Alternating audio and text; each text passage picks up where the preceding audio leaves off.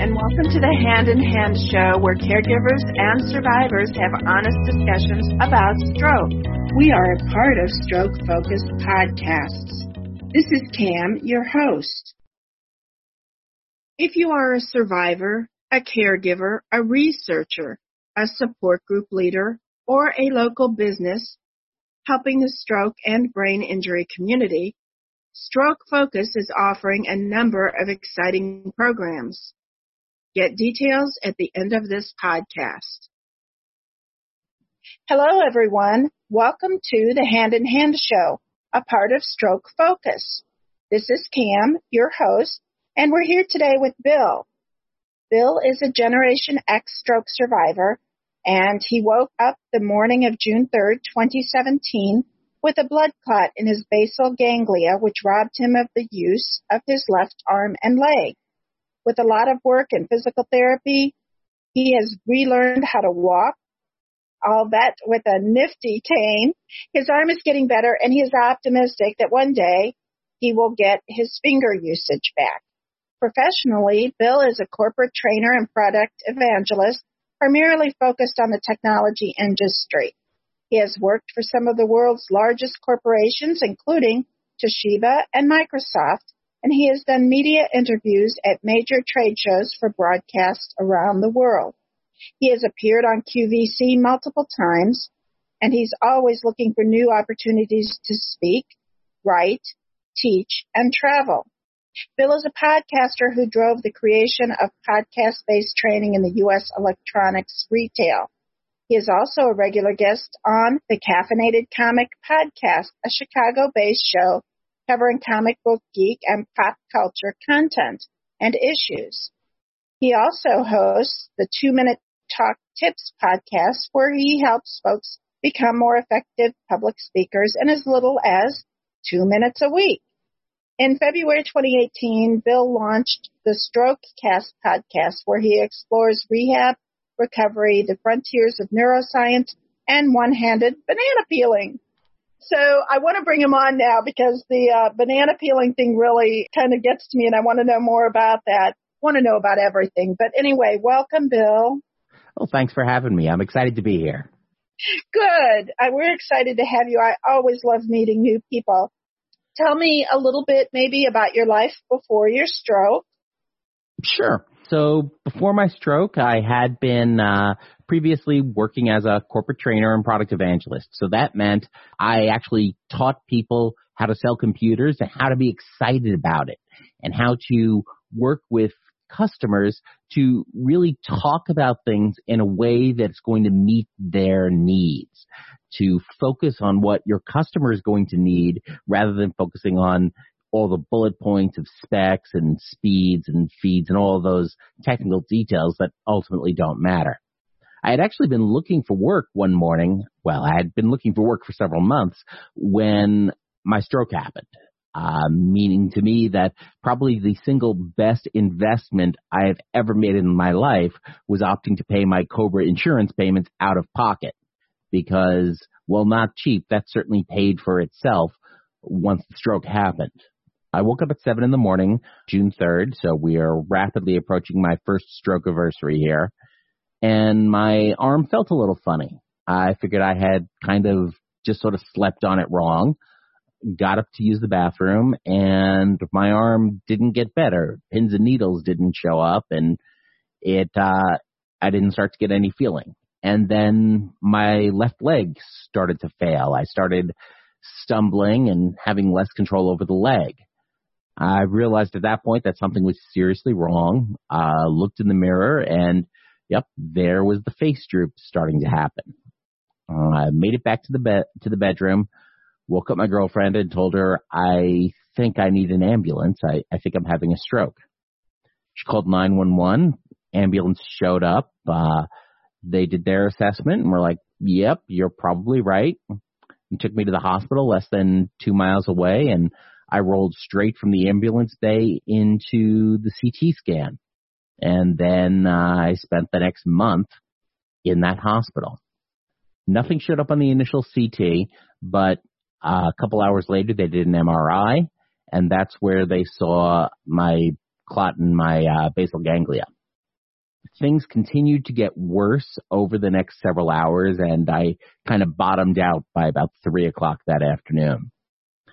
Unfortunately, because I woke up with my stroke symptoms and I had gone to bed at about 1 in the morning, my last known good was 1 in the morning, which by the time I was at the hospital put me outside the window for TPA.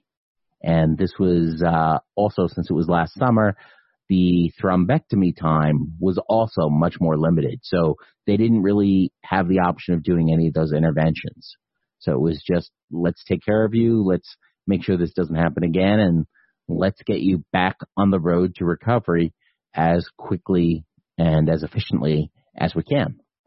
When you were in the hospital, I guess they did all the rehab, physical therapy, occupational therapy, maybe speech therapy?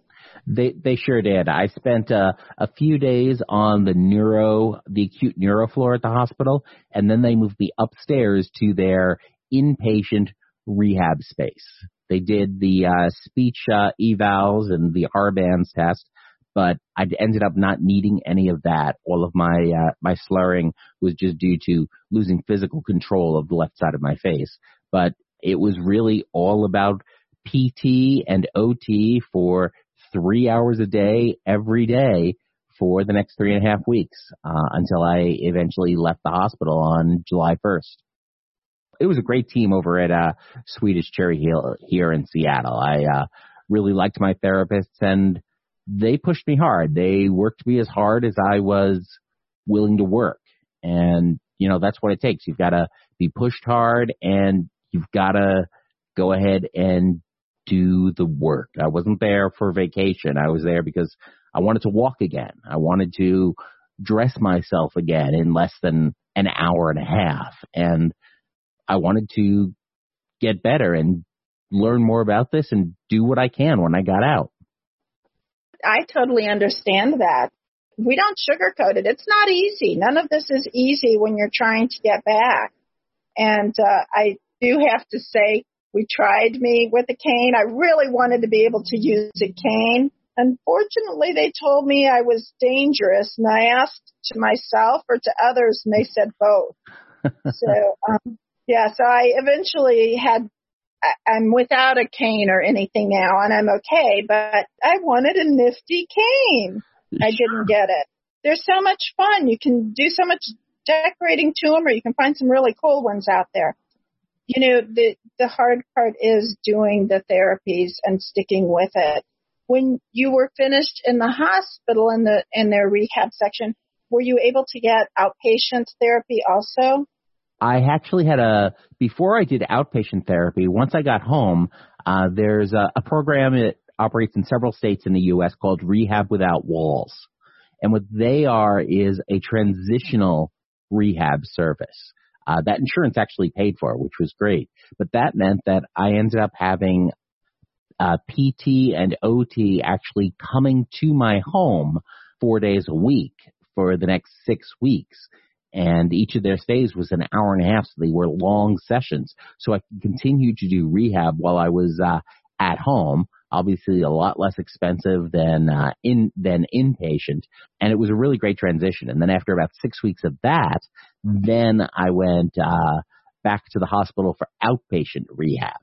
So and I continued doing that until March when my insurance eligibility ran out, and I'm hoping to get back in there fairly quickly, because while I've come a long way, I can see that there is still progress that I need to make. And I want to get all of the resources and help and assistance that I can to make that happen.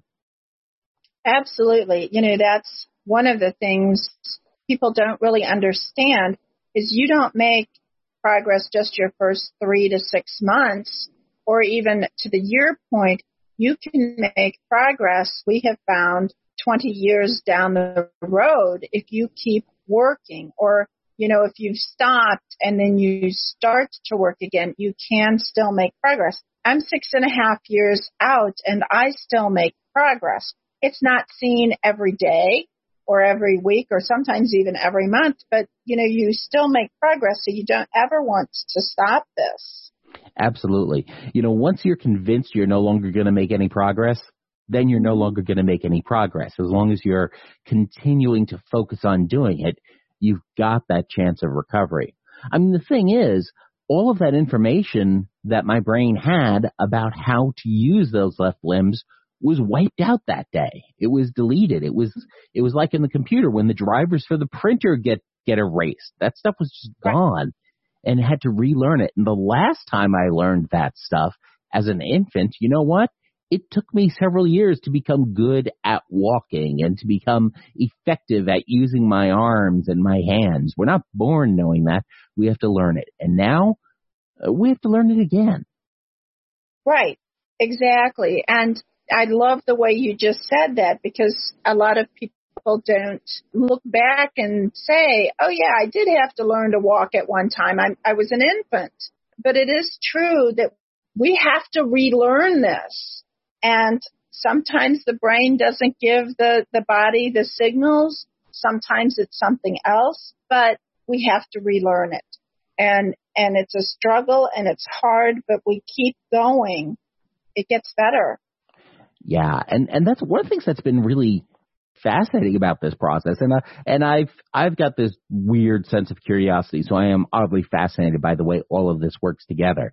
But thinking about all of the different muscles that are involved in walking, and yes, as I establish those new connections in my head, I'm bringing on different muscles in my legs, but it's only now thinking about the gait that, you know, when you take a step forward, you first pull your leg back by using those hamstrings. And you don't even think about that normally. It's not just you put one foot in front of the other. It's like, okay, what does that mean? Well, it means you're bending your ankle to lift your foot up. You're bending your hamstrings to start lifting your foot up and pull your leg back a little bit before you swing forward at the hip, then try to land on your heel and roll through it. And it's this really complicated orchestra of things. And especially early on in the process, that orchestra isn't playing really well together. It's everybody's playing on their own out of tune as they're trying to tune up. And so you've just got this cacophony of sounds and not the beautiful music you'll eventually get with practice and with work. Absolutely. So what do you think has been your biggest challenge? You know, I think the biggest challenge has been, you know, trying to recognize the things that I can't do and trying to make sure I go ahead and get that done and realize there are some things that it's going to take me a little while to not be frustrated doing. The other thing that is just frustrating sometimes and that is challenging is just making sure I do exercises every day and make sure I go ahead and actually do those shoulder rolls and those reaches and, you know, those heel lifts and all of those things, and try and just do that program every day when I physical exercise has not actually been a regular part of my life up until this point. I want to do things that are more interesting, or I get distracted by having to correct something somewhere on the internet, and there's all of these other things that come into play, but ultimately, it's about doing that stuff on a regular basis and forcing myself to do that. Right. Exercise, or as I like to call it, movement, it's hard. Well, I mean, seriously, you and I have not talked about this, but I've talked about this with other people. And exercise is a bad word. And the reason why, at least for stroke survivors, that it's a bad word is, if they were big into exercising or hiking or, you know, whatever it was, they are saying they can't do that now or yet. Mm-hmm. And so to them, it's a huge problem when you say exercise. But if you say movement, or if you say go to the mall and walk, you know, it's a whole different world. Sure, sure. So, the mall and walk, and I'll go to the mall and walk. It could be half a mile. I might make it a mile, and sometimes I might make it a mile and a half. But, you know, I'll go do that, even if it's more strolling than walking. But if you tell me that every day I have to do 10 miles on the treadmill, I'm less likely to do that. But movement, I can do movement, right. Whether it's the TV with a can of green beans, you know, bringing them up and down, whatever. Well, I think the point was that it was that whole question about exercise in and of itself being the bad word. You know, that's the problem. I don't like it. I don't like to see it as an end in and of itself. If I'm going to go ahead and walk to Starbucks, I'm happy to go out and go walking to someplace else for a purpose, whether that's going to be going to get coffee or whether that's going to be going to catch the, I don't know, the latest nose pass or whatever in Pokemon Go or any of these other games that actually give me a reason to actually go out and walk around and do that stuff. The other thing you mentioned there, you used my favorite word there in that discussion, and that's the word yet, because I think it is really important to think about the things that I can't do yet. You know, I can't get my hand yet. I can't walk quickly yet. And that, I think, is so important for the mindset. Well, I learned that from a one-handed dentist. Oh. He came to my stroke support group. He had not had a stroke, but he had had brain surgery, and everything affected him just like a stroke. So He came and talked to us. He talked about, number one, that he couldn't do anything. So his wife was doing everything for him. And then one day she just up and said, I'm going out with my friends. And he's like, well, how do I get dressed? She said, figure it out. Well, what about breakfast? You'll figure that out too. Mm-hmm. And he did. Now his shirt wasn't buttoned correctly. His shoes were not tied, but he got dressed. And from that moment forward, he kept doing things. He taught himself how to become a dentist, but his greatest gift to us was he told us, take the word can't out of your vocabulary, because you can, you will. It may not be today, it may not be tomorrow, it may not be next week, but you keep doing, you keep going, and it can happen. He said, I became a one-handed dentist. He golfed. He flew planes. He, you know, did his dentistry, you know, everything. And he didn't let that stop him, but he said he had to take the word can't out of his vocabulary. That's awesome. And he's probably now in a situation where, unlike most dentists, he only has 5 fingers at risk for being bitten. Right. Exactly. I like that. We're not making fun of him, guys, but, you know, I'm sure that dentists get their fingers bitten every once in a while. Exactly. Well, you know, that's the thing. If you don't laugh, you cry at a lot of this stuff. And having a sense of humor and recognizing a lot of what happens to us and a lot of what we deal with, it sucks, but it's absurd and funny from some respects, especially early on when I would yawn and my left arm would just sort of start flying up at random, and then my fingers would just spread out. It's the only time I had any finger extension and just go full-on jazz hands whenever I yawned. You know, it's you got to be entertained. Yes. Oh, and I'm easily entertained. Trust me. So our advice today is take the word can't out of your vocabulary, unless you're saying, I can't do this right now, but that is my next thing, or I can't do it yet, or whatever. It's so true. But one, I realized also while we were talking, the reason why I had started the movement thing is I need to be entertained also when I'm moving. So, you know, I took up things like archery and shooting guns, stuff that would work my right arm, because that was my arm that didn't work well. Therapists didn't approve too much, especially with the gun, but I never shot anybody, and I'm getting much better. I hit the target. That's awesome.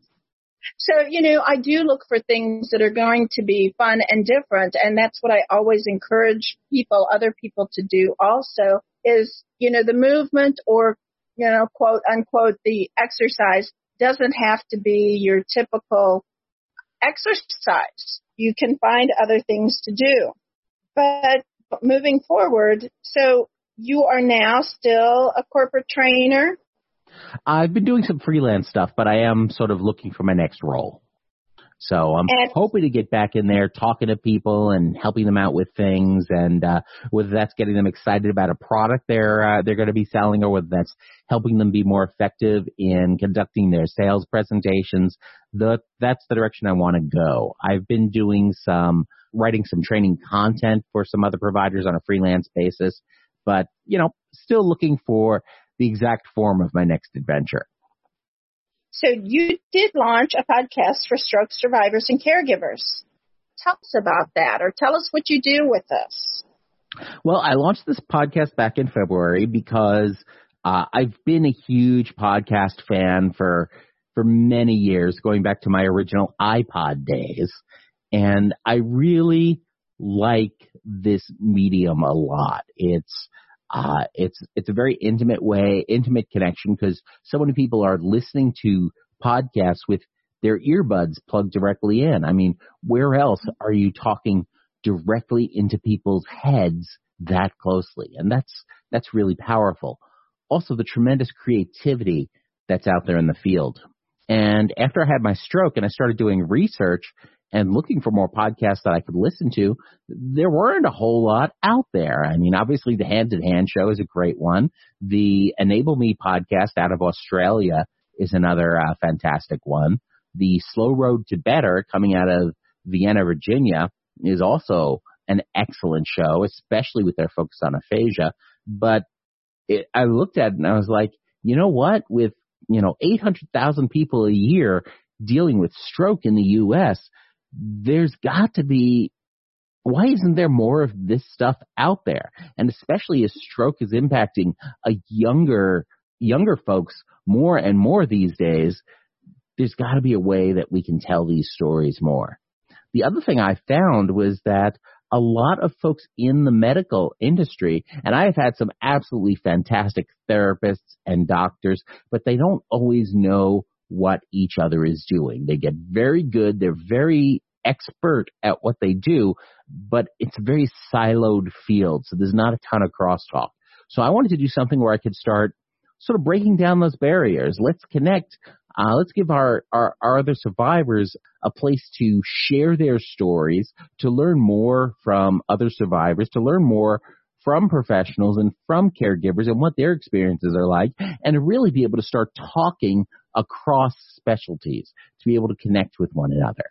Because ultimately that connection is one of the things that's really so important. Sharing stories and telling stories is really what drives us as a community. And it's been something that's been an aspect of humanity for thousands of years. How do we share these stories? History, religion, they're all built on storytelling.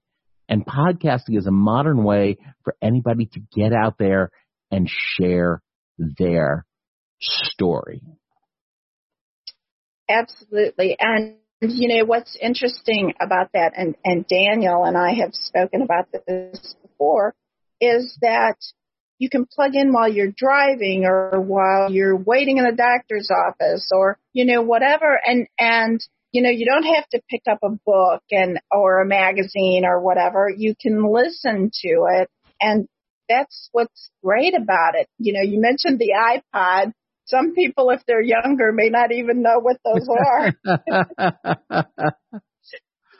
But, yeah, so it's a good way to find information, and sometimes just to know you're not alone. I mean, I know we have Facebook pages of support groups and for caregivers and survivors and children and whatever.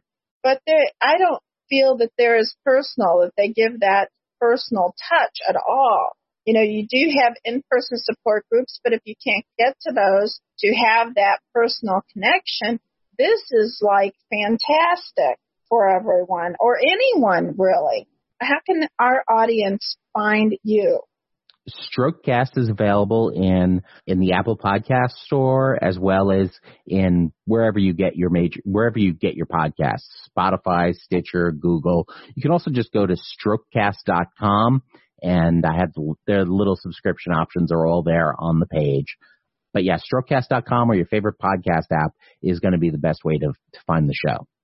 So my next question is going to be, what do you see as the biggest challenge with today's stroke care?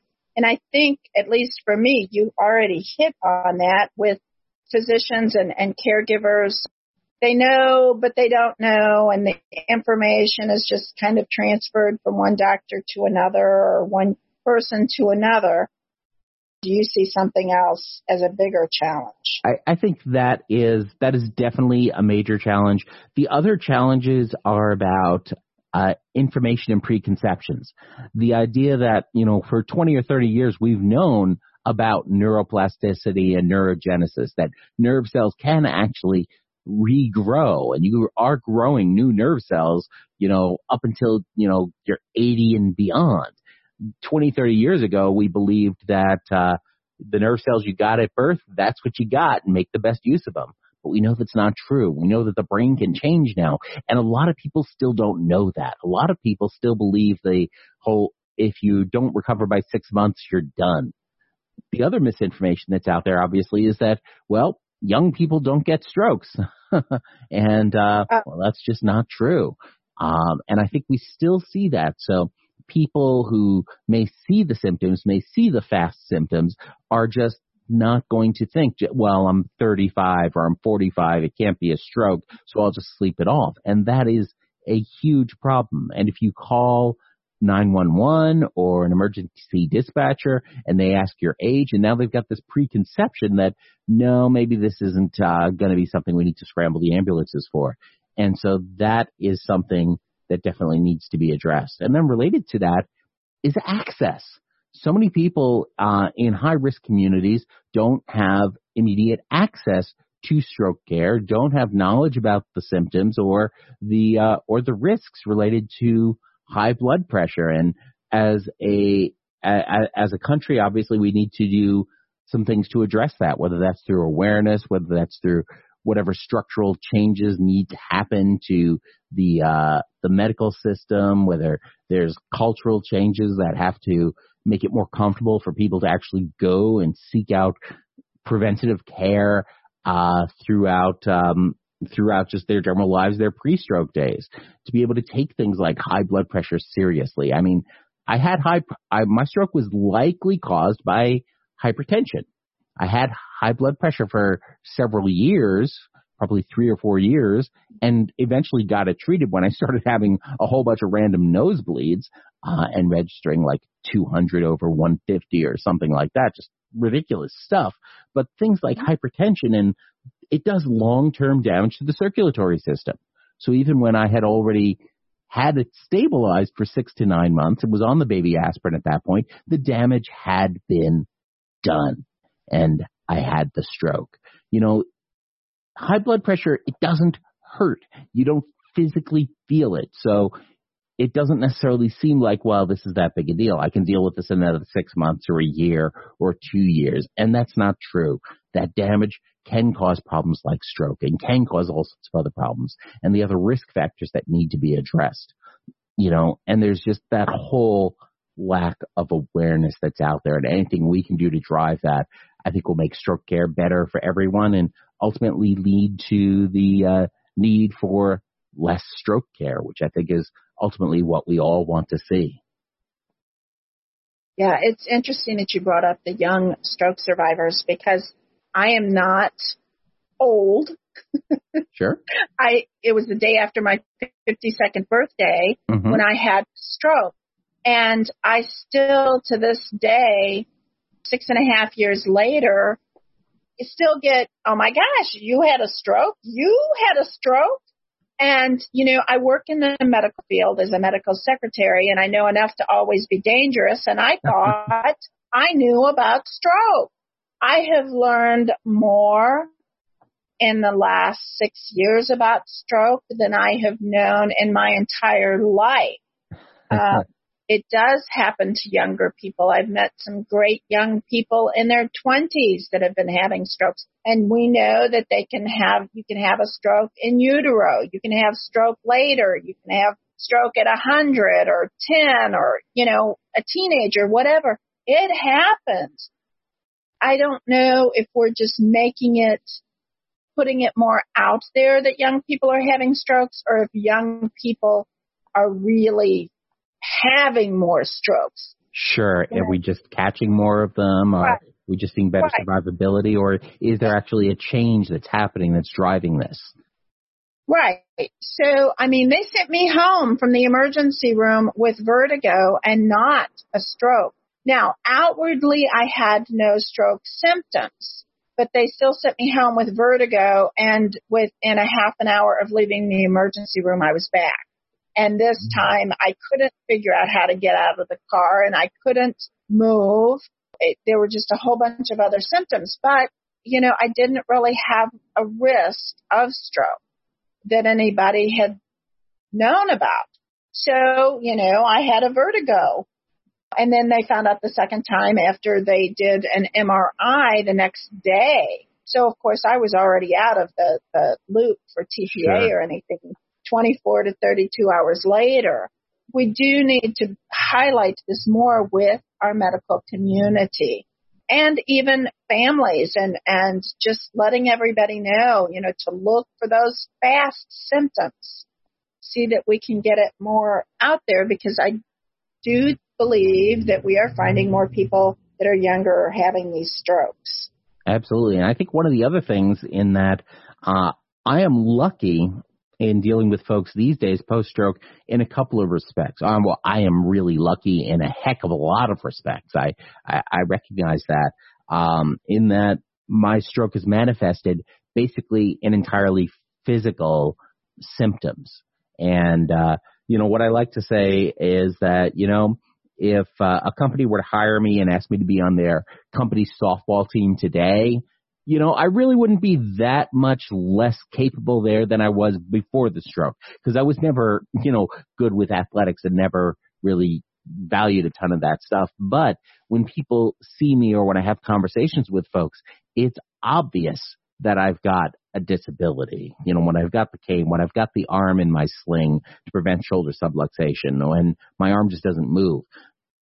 For folks who don't have those obvious physical symptoms and then have to work with other folks who may not understand things like neurofatigue and some of the struggles with aphasia, it can become even more challenging, and having to deal with just the preconceptions that other folks have about stroke. So awareness, both pre-stroke and post-stroke, becomes so much more important for really helping us all to live our lives to the fullest.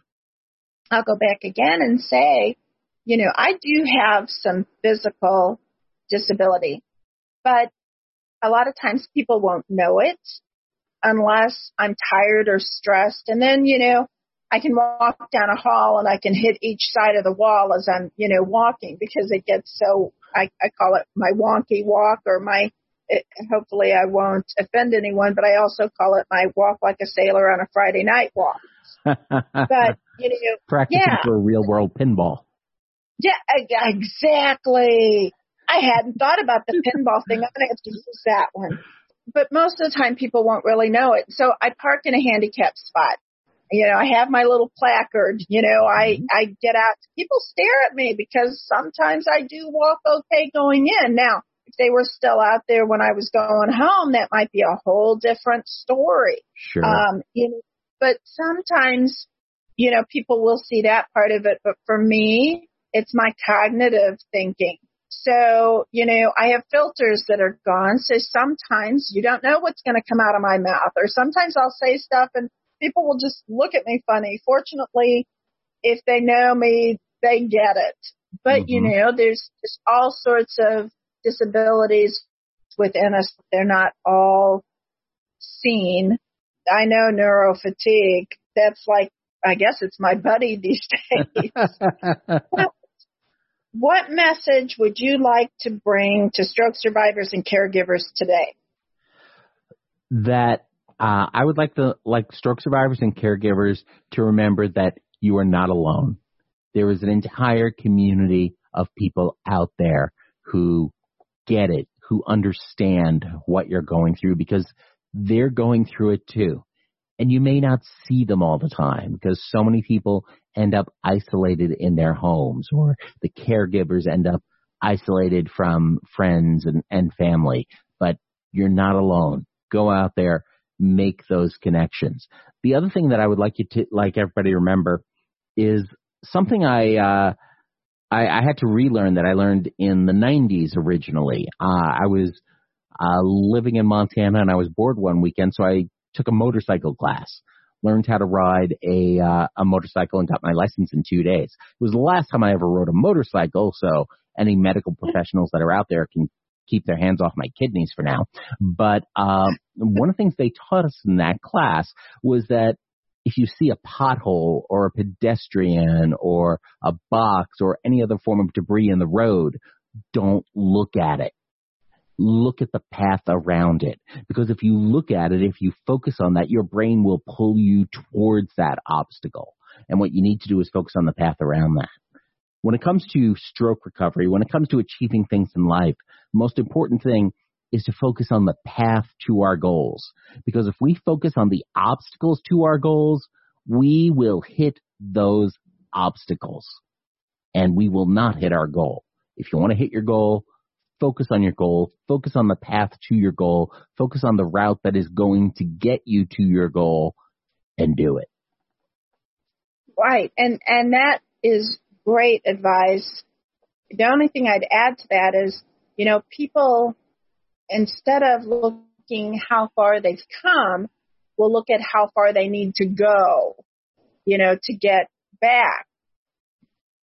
Don't look to the forward part. Look at the back and see where you were, however long it's been, 6 years ago, 5 years ago, 4 years ago, even 2 months ago. Look at where you were and where you are now. Don't say, but I still can't walk. Don't look at that. Look where you were. And I like the fact, though, that you said about, I use this, a detour. I like that motorcycle strategy. It's kind of the same thing. You know, just keep going, but don't look at that part of it. Right. And that's what neuroplasticity is about. Neuroplasticity is about letting your brain change to do the things that you tell it to do. The things you spend the time focusing on, I mean, Norman Doidge in his book says a lot about the nerves that fire together, wire together.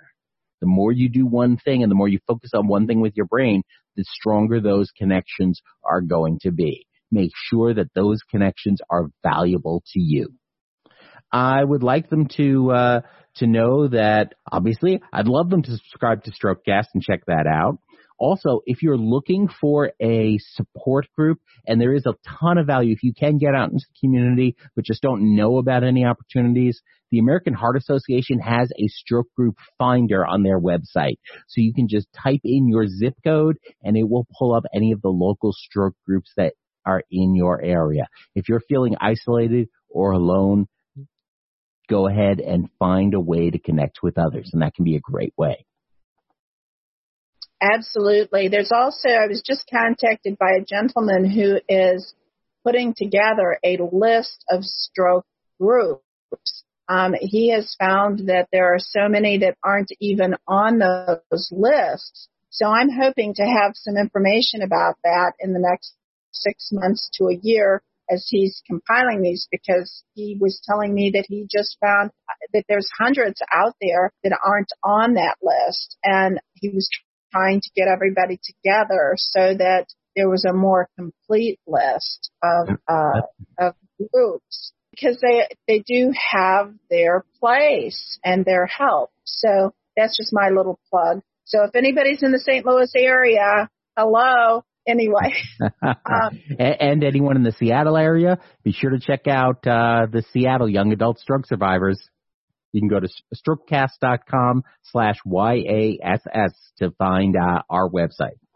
Bill, it's been a pleasure. We've both plugged our stroke support groups and other stuff, but I really appreciate you being here today. Your story, I'm hoping, will inspire other people to keep going and not give up, and to use our little ways of looking at it and positivity to move forward.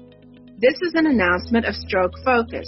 Stroke Focus has opened up its blog section to all its members. It is a professional platform, completely free and very easy to use.